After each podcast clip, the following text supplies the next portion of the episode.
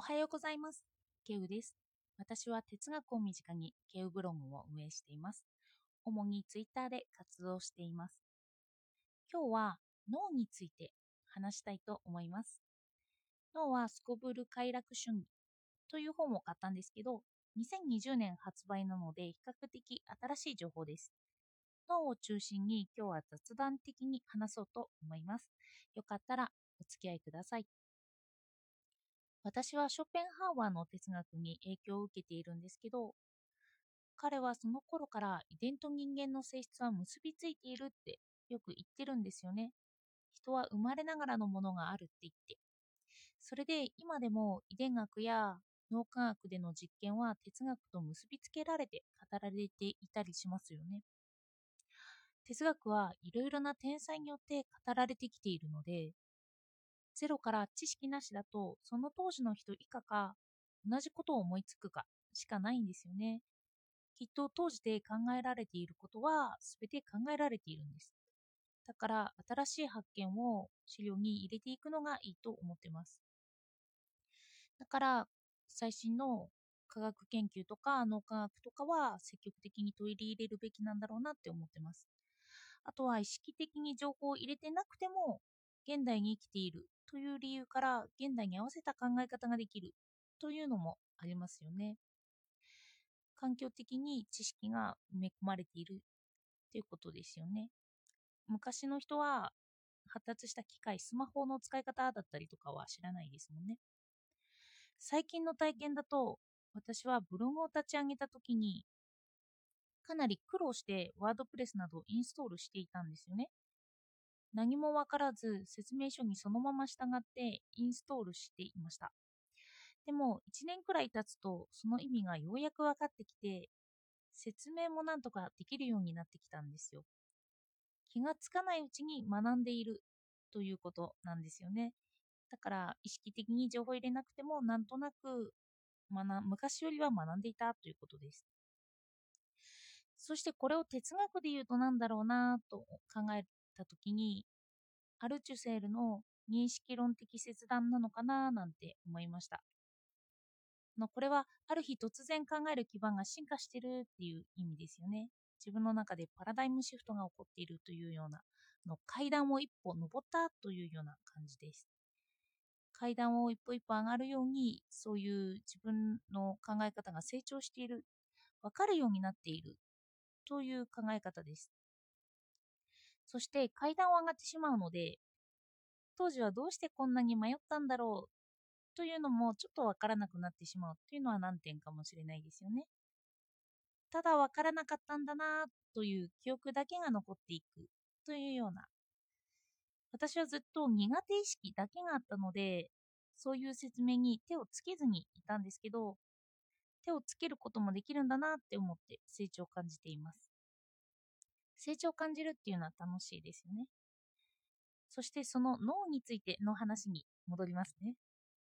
この本を読みつつ、なるほどと思ったことを中心に話しますね。私はこの前、タンパク質の話で、人間の赤ちゃんは無理と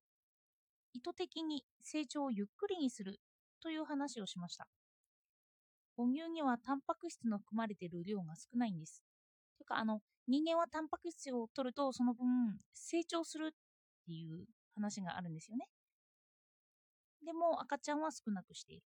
それでその理由として成長を遅らせて面倒を見てもらうためだって私は把握してたんですけど、でもその理由はちょっとしっくりときてなかったんですよね。長く面倒を見てもらうためって本能的にどうなんだろうっていう感じですよね。でもこの脳についての本を読んだときに結びつきました。人間の脳の成長がゆっくりらしいんですよね。体じゃなくて脳の成長もゆっくりになる。そしてなぜゆっくりが利点かっていうと、長期的に成長することで脳のシナプスを増やしている。あの脳の神経細胞の接続がたくさんできるようにしているということなんですよ。ネズミとの比較で話していました。ネズミの脳って小さいですよね。ネズミは脳の発達が早くて、受精からいっかげつほどで大人サイズの脳になるそうです。神経細胞が分裂増殖したら、すぐに周辺細胞、周神経細胞とシナプス、結合を作ることができるみたいです。もうどんどん結びついて成熟した脳にしちゃうみたいなんです。しちゃうらしいんですよね。でも人の脳はそれに比べて何年もかけて大きくなって、神経細胞も長い時間をかけて徐々に生まれます。早く生まれた細胞同士が手っ取り早く回路を作ってしまうと、後から生まれた細胞が組み込まれる余地がなくなってしまうらしいんですよ。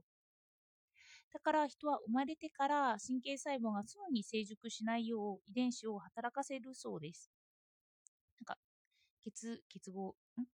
阻害遺伝子何々みたいな、そんなのが載ってました。無理と発達を遅らせることによって、後からできる脳の神経細胞を他の細胞と結合できるようにするみたいです。なるほどって思ったのは、だから赤ちゃんがタンパク質を取らないようにして、頭の良い脳というか、あの結合がたくさんある、働かせられる脳というのを作り出しているんだなって考えました。だから早期教育とは言わずに、ゆっくりとした教育が求められているということもあります。本では日本人は箸を使って食べるというんですけど、日本人が正しい使い方ができる人は半数ぐらいらしいんですよ。ななわりって言ってたんですけど、正確に見ていくと半数ぐらいしかいなかったって言って。でも、かえって外国人の人が大人になってから箸の習得をすると、すんなりと正しく使えるらしいんですよね。まあ、ずっと間違えたままでいるのか、成熟してから一気に使えるようになるのか、覚えるのかという違いですよね。だから早期教育ではなくて、もう後から後から学んだっていいという話ではあります。私は結構成長速度が遅いので、その点はチャンスかもしれないななんて思いました。小学校の時に勉強がおろそかになってたっていうのがあって、ただその経験からなのか、私が頭が悪いかもっていうコンプレックスは無意識的に感じているというのはありますね。コンプレックスがそれにどう関係するのかというのとか、何をもって頭がいいとするのか